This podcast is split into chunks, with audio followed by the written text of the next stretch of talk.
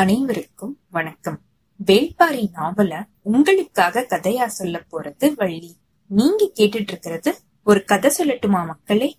போன அத்தியாயத்துல பாண்டிய நாட்டுல புதிய விற்பனைக்கு எப்படியெல்லாம் பெண் தேடினாங்க அப்படிங்கறத நம்ம பார்த்தோம். பெண் தேடுற குழு எப்படிப்பட்ட பெண்ணை தேர்வு செஞ்சாலும் அத ஒண்ணு பொதிய விற்பன் நிராகரிச்சதும் இல்ல பேரரசர் நிராகரிச்சதையும் நம்ம பார்த்தோம். அவங்க எதுக்காக நிராகரிச்சாங்க அப்படிங்கிற காரணத்தையுமே நம்ம கேட்டோம். அதுக்கப்புறமா சூழ்கடல் முதுவனோட மகளான பொர்சுவை எப்படி தேர்வானா? அதனால பாண்டிய நாட்டுக்கு என்னென்ன லாபங்கள்லாம் வரப்போகுது அப்படின்னு பொதியவர்ப்பனும் பேரரசரும் அவங்கவங்களுக்கு ஏத்த மாதிரியான கணக்குகள் போட்டதையும் நம்ம பார்த்தோம். அதுக்கப்புறம் பேரரசர் சூழ்கடல் முதுவனுக்கு என்ன பரிசு கொடுக்கலாம் அப்படின்னு அரசவையில கூடி பேசும்போது கருங்கைவாணன் திரையர்களை கூட்டிட்டு வந்து சூழ்கடல் முதுவனோட கடல் கோதை அப்படிங்கிற கப்பலுக்கு அடிமைகளா பரிசளிக்கலாம் அப்படின்னு சொன்னதை கேட்டு பேரரசர் அதுக்கு ஒத்துக்கிட்டதையும் நம்ம பார்த்தோம்.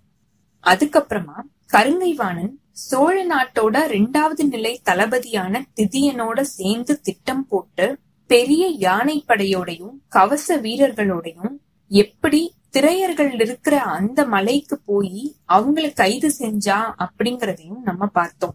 கடைசியா எப்படி காலம்பனியும் அவன் வர வச்சு சிறைப்படுத்தினா அப்படிங்கறதையும் நம்ம பார்த்தோம். இப்போ இந்த அத்தியாயத்துல திதியனும் கருங்கைவாணனும் திரையர்களை பாண்டிய நாட்டுக்கு கூட்டிட்டு வராங்களா? கூட்டிட்டு வந்ததுக்கு அப்புறமா சூழ்கடல் முதுவனுக்கு அவங்கள பரிசளிக்கிறாங்களா? இவங்கள எப்படி தேவவாக்கு விலங்க எடுக்கிறதுக்கு பரம்பு மலைக்கு அனுப்பி வைக்க போறாங்க? இந்த எல்லா விஷயங்களையும் கேட்டு பாரியும் பரம்பு மக்களும் என்ன சொல்ல போறாங்க? அவங்க காலம்பன நம்புவாங்களா? அடுத்து பாரி என்னென்ன முடிவெடுக்க போறான்? பாண்டிய நாட்டுல திருமண சடங்குகள் எப்படி நடந்துகிட்டு இருக்குது? பரம்புல இருக்கிற மத்த எல்லாருக்கும் இந்த விஷயம் தெரிய வருதா? கபிலர் இந்த விஷயத்த கேட்டு என்ன சொல்ல போறாரு? அப்படிங்கிற எல்லா விவரத்தையும் பார்ப்போம். வாங்க கதைக்குள்ள போகலாம்.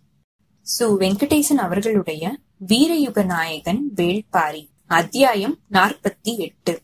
திரையர் கூட்டத்தை ஜெயிச்சு அவங்கள மதுரைக்கு கொண்டு வந்து சேர்த்திருக்கான் கருங்கைவாணன். மதுரை மணவிழா கொண்டாட்டத்துல மூழ்கி திளைச்சிட்டு இருந்திருக்கு. யவனர்கள் அளவிட முடியாத அளவுக்கு பரிசு பொருட்களோட வந்து சேர்ந்திருக்காங்க. அவங்கள சந்தோஷப்படுத்துறதுக்கு நூறு கால் மண்டபத்துல பெரிய நாட்டிய நிகழ்ச்சி ஏற்பாடு செய்யப்பட்டிருந்திருக்கு. அன்னைக்கு ராத்திரி முழுசுமே கொண்டாட்டங்கள் தொடர்ந்து நடந்துகிட்டே இருந்திருக்கு. நள்ளிரவுக்கு அப்புறமா தான் ஜெயிச்சவங்களோட கோட்டைக்குள்ள வந்து சேர்ந்திருக்கான் கருங்கைவாணன். இதுவே வேற ஒரு சமயத்துல நடந்திருந்தது அப்படின்னா இந்த வெற்றியே ஒரு பெரிய கொண்டாட்டமா மாறி இருந்திருக்கும். ஆனா மணவிழா சமயத்துல நகரமே திளைச்சிட்டு இருக்கும் போது இந்த வெற்றி வெளியில தெரியாமலே மூழ்கி போயிருக்கு. யவனர்கள் இந்த விழாவுக்காக பாண்டிய நாட்டை சிறப்பிக்கிறதுக்காக மீனாள் அப்படிங்கிற ஒரு நாணயத்தை வெளியிட்டு இருக்காங்க மாமன்னர் அளவில்லாத மகிழ்ச்சியில இருந்த அன்னைக்கு நடுராத்திரி தான் கருங்கைவாணன் வந்து சேர்ந்திருக்கான் அப்படிங்கிற செய்தியே சொல்லப்பட்டிருக்கு. அதிகாலையிலேயே கருங்கைவாணனை கூப்பிட்டு பேரரசர் ஆற தழுவி இருக்காரு சூழ்கடல் முதுவனை வியக்க வைக்கிற பரிசு பொருளை தரணும் அப்படிங்கிற தன்னோட விருப்பத்தை நிறைவேற்றி வச்சிருக்கான் தளபதி. அவனோட இந்த செயலுக்காக எண்ணிலடங்காத பரிசுகளை அள்ளி வழங்கியிருக்காரு பேரரசர். இந்த போர்ல துணையா நின்னுட்டு இருந்த திதியனுக்கும் மாமன்னர் பரிசு பொருட்களை கொடுத்திருக்காரு. பெரிய உற்சாகத்தோட அன்னைக்கு சாயங்காலத்துல இருந்து மணவிழாவோட விருந்துல தொடர்ந்து பங்கெடுத்திருக்கான் கருங்கைவாணன். திருமண கொண்டாட்டம் எண்ணிலடங்காத நிகழ்வுகளா மதுரை முழுசுமே நடந்துட்டு இருந்திருக்கு. வைகையில நீர் ததும்பி ஓடிக்கிட்டு இருக்க அதோட கரை முழுசுமே ஆயிரக்கணக்கான விளக்குகள் சுடர் விட்டு எரிஞ்சிட்டு இருக்கிற மாதிரி ஊன்றப்பட்டிருந்திருக்கு. பாக்குறவங்களோட கண்கள் பரவசத்துல திளைச்சிருக்கு. இந்த உலகிலேயே வியத்தகு நகரமா மதுரை ஒளி வீசிட்டு இருந்திருக்கு.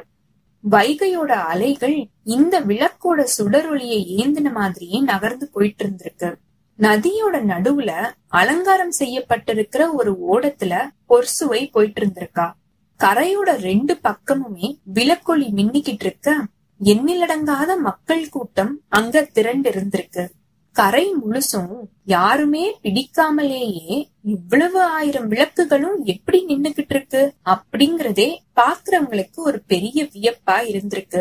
விளக்கோட கீழ்ப்பகுதி ஈட்டியோட முனை மாதிரி கூர்முனையா இருக்க அத மண்ணுல குத்தி அதோட மேல் பகுதியில அழகான விளக்கு விரிஞ்சிருக்க அதுல திரி போட்டு சுடர் எரிஞ்சுகிட்டு இருந்திருக்கு.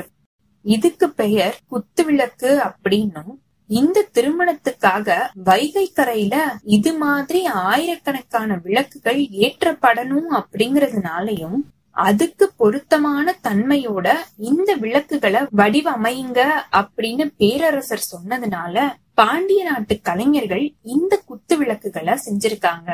ஆற்றங்கரையில யாருமே தொடாமலேயே ஒரு ஆள் உயரத்துக்கு நின்னு ஒளி வீசிக்கிட்டு இருக்கிற இந்த விளக்குகளை பாக்குறதுக்கே கண்கொள்ளா காட்சியா இருந்திருக்கு.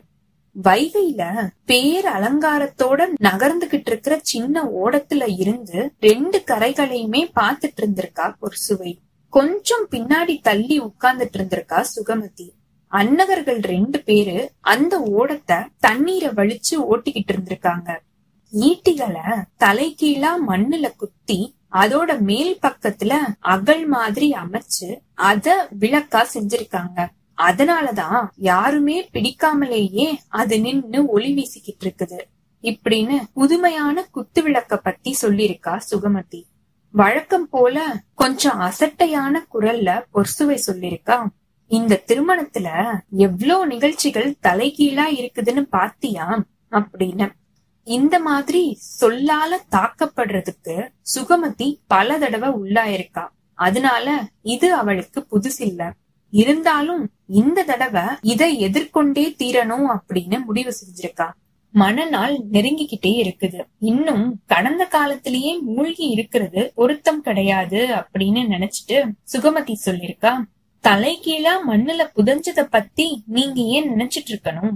புதுசா ஒளி வீசிக்கிட்டு இருக்கிற எண்ணிலடங்காத சுடர்களும் நம்மளுடைய கண்ணுக்கு தெரிஞ்சிட்டு தானே இருக்குது. இப்படின்னு கொஞ்சம் மெதுவான குரல்ல சொல்லிருக்கா. ஆனா அத உறுதியோடையும் சொல்லிருக்கா சுகமதி.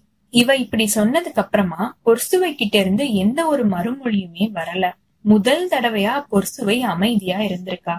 ஓடம் நகர்ந்துகிட்டே இருந்திருக்கு. பேச்சொலி எதுவுமே இல்ல. கொஞ்ச நேரம் கழிச்சு சுகமதி அன்னகர்களை பார்த்து சொல்லிருக்கா. ஓடத்தை படித்துறைக்கு கொண்டு போங்க. மலரணியில சடங்குக்கு நாங்க போகணும் அப்படின்னு. அன்னகர்கள் ஓடத்த கரையை நோக்கி திருப்பியிருக்காங்க. பொர்சுவை எதுவுமே பேசாமலே இருந்திருக்கா.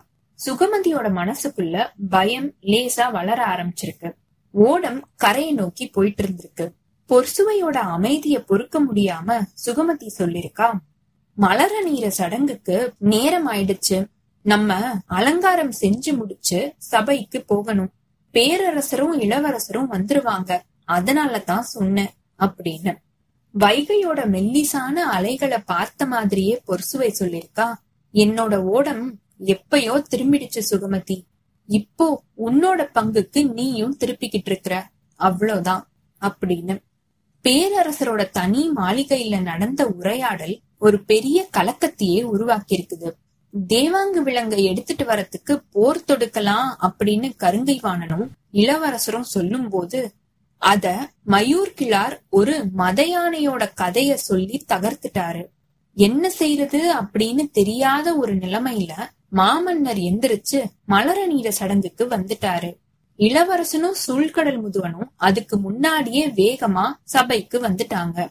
எல்லாருமே அவங்களுடைய ஓடங்களை திசை மாத்தித்தான் சடங்கு நடக்கிற இடத்துக்கு வந்து சேர்ந்திருக்காங்க. என்ன செய்யலாம் அப்படிங்கறத பத்தி தீவிரமா யோசிச்சுட்டு இருந்திருக்கான் கருங்கைவாணன். நம்ம படையெடுத்து போறதுக்கு பேரரசர் அனுமதி கொடுக்க போறதில்ல. வேற என்ன வழிதான் இருக்குது? எப்படியாவது தேவவாக்கு விலங்க கொண்டு வந்து சேர்த்தே தீரணும். திரையர்களை மாதிரி மா வீரர்களையே ஜெயிச்சு இங்க கொண்டு வர முடிஞ்ச நம்மால இத செய்ய முடியாதா என்ன? இப்படின்னு அவன் யோசிச்சுட்டு இருந்த அந்த நொடியில அவனுக்கு ஒரு சிந்தனை வந்திருக்கு. அது தோணுன அந்த நொடியே அவன் முடிவு செஞ்சுட்டான். திரையர்கள் தான் இதுக்கு பொருத்தமானவங்க அப்படின்னு. மலரநீர சடங்கு முடிஞ்சு பள்ளியறைக்கு திரும்பி போறதுக்காக பேரரசர் போயிட்டு இருக்கும் போது அவரை கருங்கைவாணன் காத்திருந்து பார்த்திருக்கான். ராத்திரி ரொம்ப நேரம் ஆகி இருந்திருக்கு. இப்பயே சொல்ல வேண்டிய அளவுக்கு என்ன முக்கியமான செய்தி? அப்படின்னு கேட்ட பேரரசர் கிட்ட இவன் விளக்கமா விஷயத்த சொல்லிருக்கான் சமவெளி மனுஷங்க யாரா இருந்தாலும் காட்டுக்குள்ள உள்ள நுழைஞ்சு போறது முடியாத காரியம். பெரிய வீரன் கூட காட்டுக்குள்ள ஒரு சின்ன பூச்சி கடிச்சிருச்சு அப்படின்னா சுலபமாவே பலியாயிடுவான். பாதை இல்லாத பாதைகளை கண்டுபிடிச்சு மலைத்தொடர்களை தாண்டி போறதுக்கு காடு பத்தின அளவில்லாத அறிவு இயற்கையிலேயே இருக்கணும். அது மட்டும் இல்லாம அதுக்கான உடல்வாகும் தேவை தன்னோட வாழ்நாள் முழுசுமே காட்டிலேயே அவங்களுடைய உடலை வளர்த்த மனுஷங்களால மட்டும்தான் இத செய்ய முடியும். மலை மக்கள் எல்லாரையும் கூட இதுல நம்ம ஈடுபடுத்த முடியாது. பாரியோட ஆற்றலையும் பரம்பு மக்களோட வீரத்தையும் பத்தி எல்லாருக்குமே தெரிஞ்ச விஷயம்தான். அதை எதிர்கொண்டு அங்கிருந்து மீண்டு வரணும் அப்படின்னா அவங்கள விட பெரிய வீரர்களா இருந்தா தான் முடியும். அதுக்கு இந்த மண்ணுல பொருத்தமா இருக்கிறவங்க திரையர்கள் மட்டும்தான். அதனால அவங்கள இதுல ஈடுபடுத்தலாம் அப்படின்னு சொல்லி அதுக்கான திட்டத்தையுமே விளக்கமா கருங்கைவாணன் பேரரசர் கிட்ட சொல்லியிருக்கான்.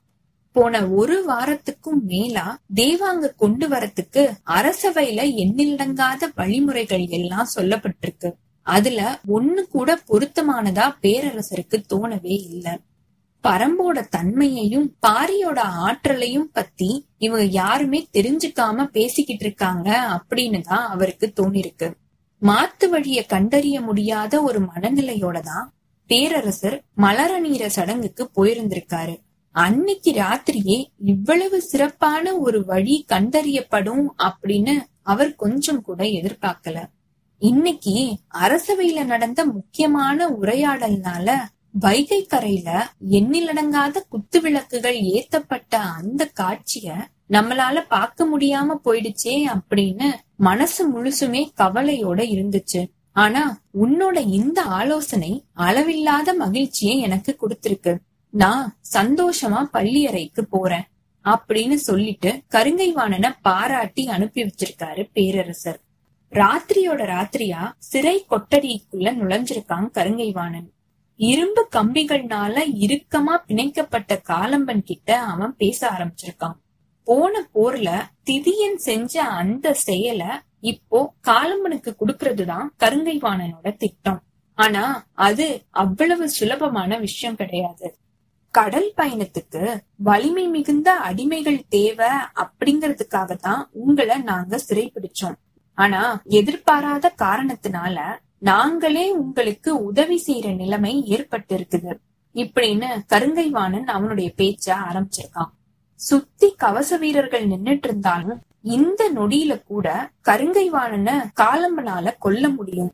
ஆனா தன்னோட குலம் முழுசுமே சிறைப்பட்டு இருக்கிறதுனால அவன் அமைதியா இருக்கிறது தான் முறை அப்படின்னு நினைச்சிட்டு இருந்திருக்கான். கருங்கைவாணன் என்ன சொல்றான் அப்படிங்கறது தாளம்பனோட காதலையே விழல. வெறி ஏறி போயிருக்கிற ஒருத்தன் கிட்ட ஆசைய தூண்டுறது அவ்வளவு எளிது கிடையாது. தன்னோட குலமும் குடியும் சூறையாடப்பட்டிருக்கிற இந்த நிலைமையில ஒருத்தனை ஆறுதல் சொல்லி சாந்தமடைய வைக்கிறது யாராலையுமே முடியாத காரியம்.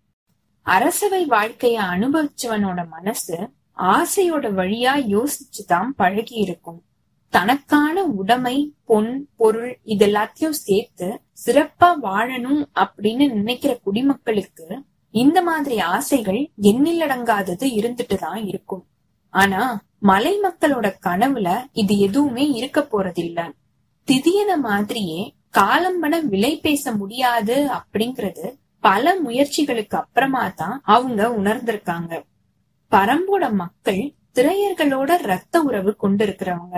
அவங்களுக்கு எதிரா எந்த ஒரு விஷயத்தையுமே செய்யறத விட நம்ம செத்து போறதே மேல் அப்படின்னு இவங்க உறுதியா இருந்திருக்காங்க. குலத்தோட சமூகத்துல முன்னோர்களோட வாக்குக்கு இருக்கிற இடத்த சமவெளியில இருக்கிற மக்களால சீக்கிரத்துல புரிஞ்சுக்கவே முடியாது. தன்னோட கூட்டம் முழுசுமே அழிஞ்சாலும் குலத்தோட நம்பிக்கைக்கு தீங்கா எந்த ஒரு விஷயத்தையுமே செய்ய மாட்டோம் அப்படிங்கறதுல அவங்க உறுதியா இருந்திருக்காங்க. என்ன செய்யலாம் அப்படின்னு யோசிச்ச கருங்கைவாணனுக்கு இணையில்லாத பெரிய வீரனா இருக்கிற காலம்பன் அவனாவே வந்து சிறைப்பட்ட அந்த நொடி ஞாபகத்துக்கு வந்திருக்கு. மூணு குழந்தைகளை வச்சு அத திதியனால செய்ய முடிஞ்சதுன்னா மொத்த கூட்டத்தையுமே வச்சு நம்ம செஞ்சா என்ன அப்படின்னு கருங்கைவாணனுக்கு தோணிருக்கு கருங்கைவாணன் இப்போ உறுதியான குரல்ல அவனுடைய திட்டத்தை சொல்லியிருக்கான். எங்களோட பேரரசுக்கு இப்போ தேவவாக்கு விலங்கு ரொம்பவே தேவை. உங்கள எத்தனை பேர் போகணும் அப்படின்னு சொல்லுங்க. அவங்கள அனுப்பி வைக்கிறோம். நாங்க விரும்பின மாதிரியே அத நீங்க எடுத்துட்டு வந்துட்டீங்க அப்படின்னா உங்களையும் உங்க குடும்பத்தை சேர்ந்த எல்லாரையுமே விடுதலை செய்யறதுக்கு பேரரசர் சம்மதம் தெரிவிச்சிருக்காரு. இந்த செயலை நீங்க செய்ய முடியாது அப்படின்னு மறுத்தா ஆண்கள் எல்லாரையுமே கப்பல்ல அடிமைகளா கொண்டு போறதுக்கு ஆரம்பிச்சிருவோம். ஆனா மத்தவங்க என்ன ஆவாங்க அப்படிங்கறது தெரியாது.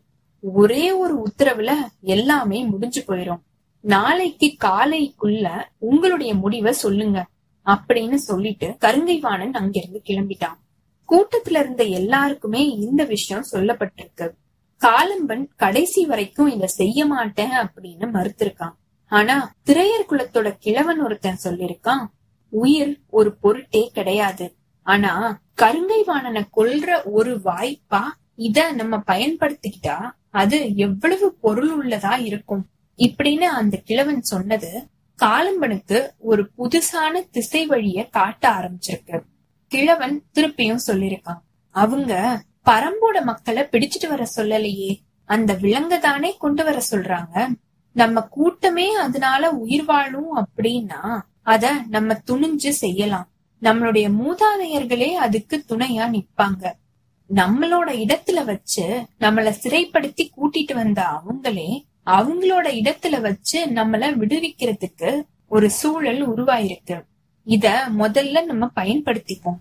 நாளைக்கே இந்த நிலைமை மாறும் இப்படின்னு அந்த கிழவன் சொல்லிருக்கான் அவனோட சொல் ராத்திரி முழுசுமே காலம்பனோட காதுக்குள்ள ஒழிச்சுக்கிட்டே இருந்திருக்கு. அடுத்த நாள் காலையில காலம்பனோட சேர்த்து முப்பது பேர் கூர்மையான முனையால பிணைக்கப்பட்டிருந்த இரும்பு சங்கிலியில இருந்து கழற்றி விடுவிக்கப்பட்டிருக்காங்க. இந்த மாதிரி காலம்பன் நடந்த எல்லா விஷயத்தையுமே சொல்லிக்கிட்டு இருக்கும் போதே பாரியோட கால்கள் நடுங்க ஆரம்பிச்சிருக்கு. அவனோட சொற்கள் உள்ளுக்குள்ள இருக்கிற எலும்புகளை நொறுக்கிக்கிட்டு இருந்திருக்கு. காலம்பனும் மத்தவங்களும் திரையர் கூட்டத்தை சேர்ந்தவங்க அப்படிங்கறத உணர்ந்த அந்த நொடி பாரியோட மூச்சு காத்து உறைஞ்சு போயிருக்கு காலம்பனோட பாறை மாதிரியான தாக்குதலை எதிர்கொண்ட பாரியால முணங்கின மாதிரியே அவன் சொல்லிக்கிட்டு இருக்கிற சொற்களை எதிர்கொள்ளவே முடியல. துயரத்தோட கொடூரத்தை காதுகள் வழியா வாங்க முடியாத பாரி ஐயோ அப்படின்னு வெடிச்சு சிதறி இருக்கான் என்னோட மூதாதையர்களையா நான் கொன்னு அழிச்சேன். பெரியாத்தா தூதுவையோட பிள்ளைகளையா நான் மாய்ச்சிருக்கேன். இப்படின்னு பாரியோட குரல் வலையில இருந்து பீறிட்டு வர சொற்கள் அவனை சரிச்சு மண்ணுல வீழ்த்திருக்கு. இது எல்லாத்தையுமே மீறி காலம்பனோட கதறல் பீறிட்டு இருக்கு நாங்க தான் தப்பு செஞ்சிட்டோம். எங்களுடைய குலத்தை காக்குற எண்ணத்தோட நாங்க தெரிஞ்சேதான் தப்பு செஞ்சிட்டோம்.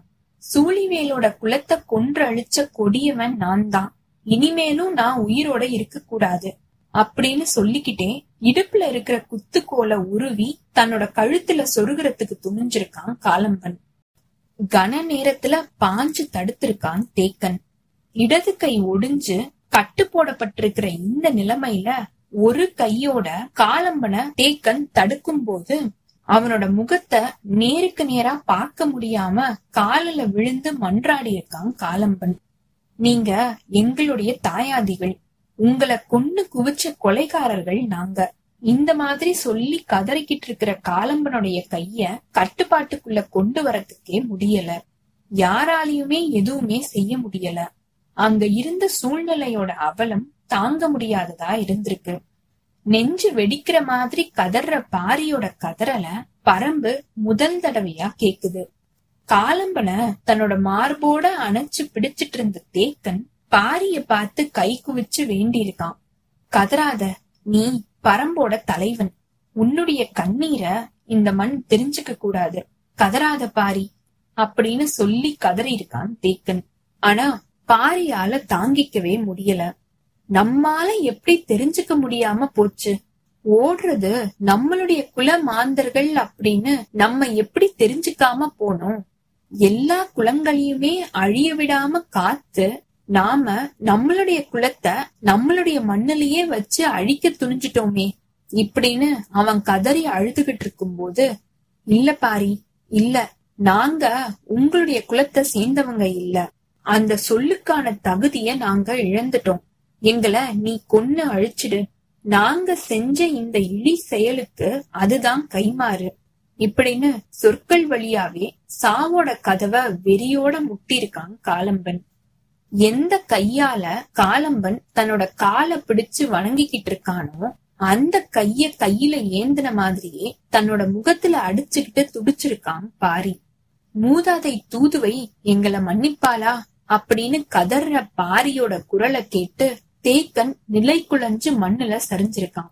எங்களோட குலத்தை காக்கறதுக்கு பாரி அப்படிங்கிற மா மனிதனை கொல்றதுக்கு துணிஞ்சிட்டேனே அப்படின்னு சொல்லி முகத்துல அடிச்சுக்கிட்டு துடிச்சிட்டு இருந்திருக்கான் காலம்பன். இணையில்லாத வீரர்கள் ரெண்டு பேரு உதிர்த்துக்கிட்டு இருக்கிற கண்ணீர் தாங்க முடியாததா இருந்திருக்கு. இந்த சமயத்துல வேட்டூர் பழையனும் அங்க வந்து சேர்ந்திருக்கான். அங்க இருந்த அவலத்தை கண்ணால பார்க்க முடியாம இருந்திருக்கு. யாராலையுமே ஆற்றுப்படுத்த முடியாத ஒரு சூழல் அங்க நிலவி இருந்திருக்கு. உணர்ச்சியோட பேர் அலைகள்னால அங்க இருந்த எல்லாருமே கிழிக்கப்பட்டுட்டு இருந்திருக்காங்க. இந்த நிலைமைய மாத்தணும் அப்படின்னு யோசிச்ச அந்த நொடியில ஒரு பெரிய குரல் எடுத்து கத்திருக்கான் பழையன். பாரி அழுறதுக்கு நேரம் இல்ல வீழ்ந்து கிடக்குறவங்கள காப்பாத்தணும். அடுத்து என்ன செய்யணும் அப்படிங்கறத பத்தி நீ யோசி அப்படின்னு சொல்லிருக்கான் ஒரே ஒரு சொல்லால அங்க இருந்த சூழலையே புரட்டி போட்டிருக்கான் பழையன். மனிதர்களோட மனசை இயக்கிற அந்த விசைய தெரிஞ்சுக்கிறது தான் கலையோட உச்சம். சிக்கலுக்குள்ள தன்மையப்பட்டிருந்த தேக்கனால அத செய்ய முடியல. நிலைமைய பழையன் கையில எடுத்திருக்கான். அவனோட அந்த சொல்ல கேட்ட நொடி பாரியோட கதறல் உருமாற ஆரம்பிச்சிருக்கு. ஒருத்தரையுமே சாக விடக்கூடாது நம்மளால வீழ்த்தப்பட்ட திரையர்குல வீரர்களை உடனடியா காப்பாத்தியே தீரணும். இப்படின்னு பாரி பதறி இருக்கான் கண்ணீரும் அவலமும் மரணத்தை ஜெயிக்கிற வெறியா மாறி போயிருக்கு. பழையனோட வந்த வீரர்கள் காடு முழுசுமே நுழைஞ்சிருக்காங்க. யார் யாரு எங்கெங்க விழுந்து கிடக்குறாங்க அப்படிங்கறது பாரிக்கும் தேக்கனுக்கும் துல்லியமா தெரியும். குறிப்புகள் சொல்லி வீரர்களை எல்லா இடங்களுக்குமே அனுப்பி வச்சிருக்காங்க. ஊர்ல இருக்கிற வயசான மருத்துவர்களை தோளில தூக்கிக்கிட்டு காடு முழுசும் ஓடி போயிட்டு இருந்திருக்காங்க பரம்பு மக்கள்.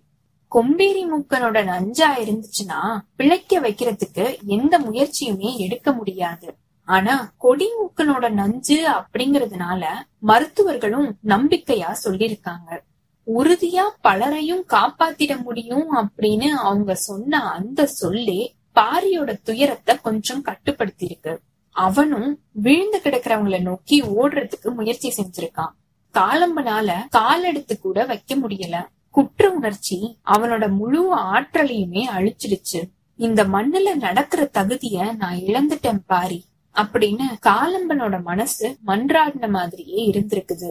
தாங்க முடியாத அவலத்தினால நிலை தடுமாறிக்கிட்டு இருக்கிற திரையர்குல தலைவனை தனியா விடுறதுக்கு பாரி தயாரா இல்ல. அவனை தாங்கி பிடிக்கிறதுக்கு தன்னோட இரு கையை ஏந்திருக்கான் பாரி. காலம்பனோட வீரத்தை எதிர்கொள்ள முடிஞ்ச பாரியால அவனுடைய வேதனையை எதிர்கொள்ளவே முடியல. தான் செஞ்ச தப்ப காலம்பன் மன்னிப்பானா அப்படின்னு பாரி ஏங்கும் போதெல்லாம் மன்னிக்க கூடாத கொடியவன் நான் தான். என்ன கொன்னு அழிச்சிடு பாரி இப்படின்னு மன்றாடி இருக்கான் காலம்பன். வெல்ல முடியாத தோல் வலிமையோட இருக்கிற ரெண்டு பேரும் ஒருத்தரோட அரவணைப்புல மத்தவங்க நிலை கொண்டு இருந்திருக்காங்க கழுத்துல அம்பு பாஞ்சவனை காப்பாத்த முடியல. உடல்ல மத்த இடங்கள்ல அம்பு பாஞ்சவங்க எல்லாரையுமே காப்பாத்திட முடியும் அப்படின்னு மருத்துவர்கள் உறுதியா சொல்லியிருக்காங்க. பொருத்தமான மூலிகையை எடுத்துட்டு வந்து சிகிச்சை ரொம்பவே தீவிரமா நடந்துட்டு இருந்திருக்கு. உயிரை காப்பாத்தி மீட்டெடுக்கிற அந்த களத்துல மூலிகைகளை ஏந்தி நின்னுகிட்டு இருக்கிற பரம்போட மருத்துவன் சீக்கிரத்துல தோக்கறதில்லை. சுண்டா பூனையாலையும் ரத்த சிலந்தியாலையும் கொல்லப்பட்டவங்க போக மீதி இருக்கிற எல்லாரையுமே காப்பாத்துறதுக்கான வேலை அங்க நடந்துட்டு இருந்திருக்கு மருத்துவ குடில விட்டு பாரி நகரவே இல்ல. கண்ணுல கரிஞ்சுரைக்காய் எரிஞ்சு அடிபட்டு விழுந்து கிடந்தவனுக்கும் சுண்டா பூனையோட தாக்குதல்னால கால்களையும் கைகளையும் இழந்த மூணு பேருக்கும் சிகிச்சை தீவிரமா நடந்துட்டு இருந்திருக்கு அவங்கள உயிர் பிழைக்க வைக்க முடியும். ஆனா உடல் உறுப்புகள் இழந்தது இழந்ததுதான்.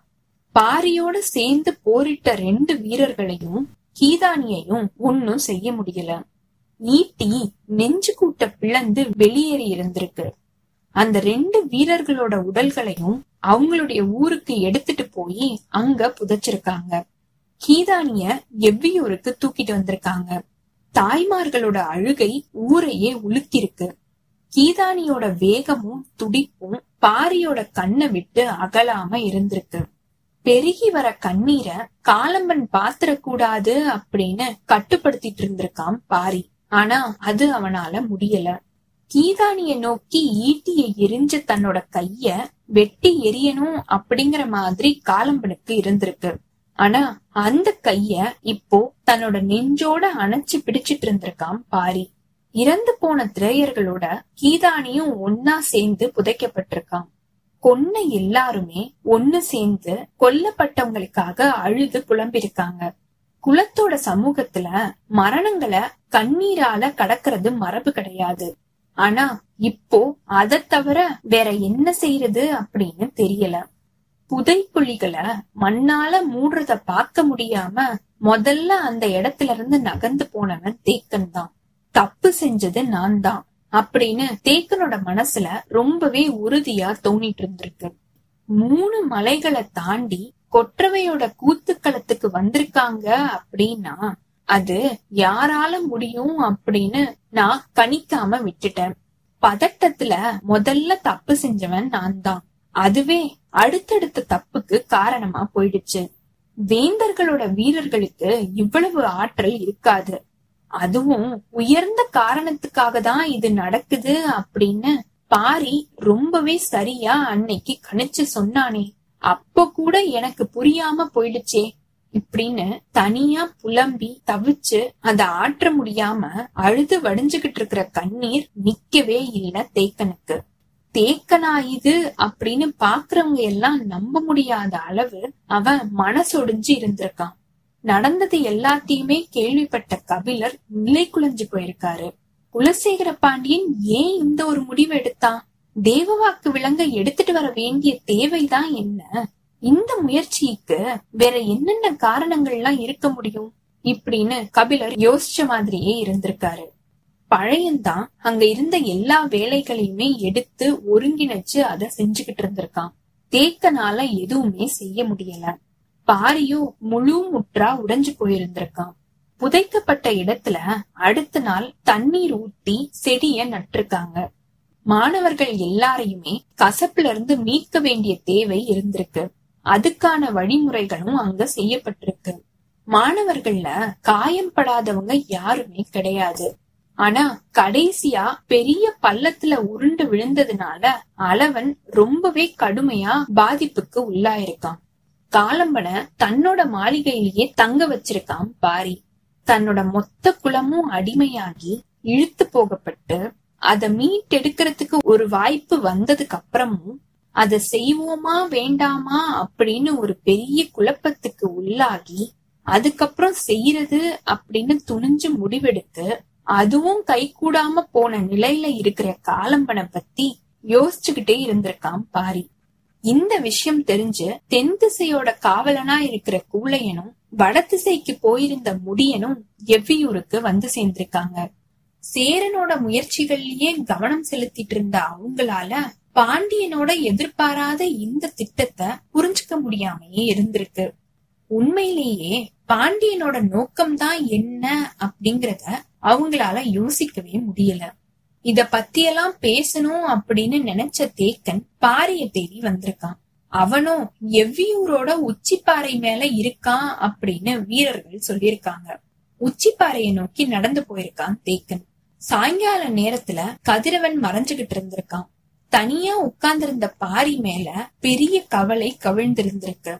காலம்பனோட தாக்குதல் நடந்த அந்த பொழுதுக்கு அப்புறமா தேக்கனும் பாரியும் பேசிக்கவே இல்ல. அவங்க கவனிக்காத தவறான பிள்ளைகளை பத்தி நினைச்சு ரெண்டு பேருமே மனமுடிஞ்சு போய் தான் இருந்திருக்காங்க.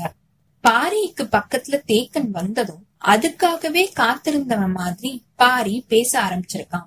தன்னோட குலத்தை காப்பாத்துறதுக்காக தானே காலம்பன் இந்த முயற்சியில ஈடுபட்டான்.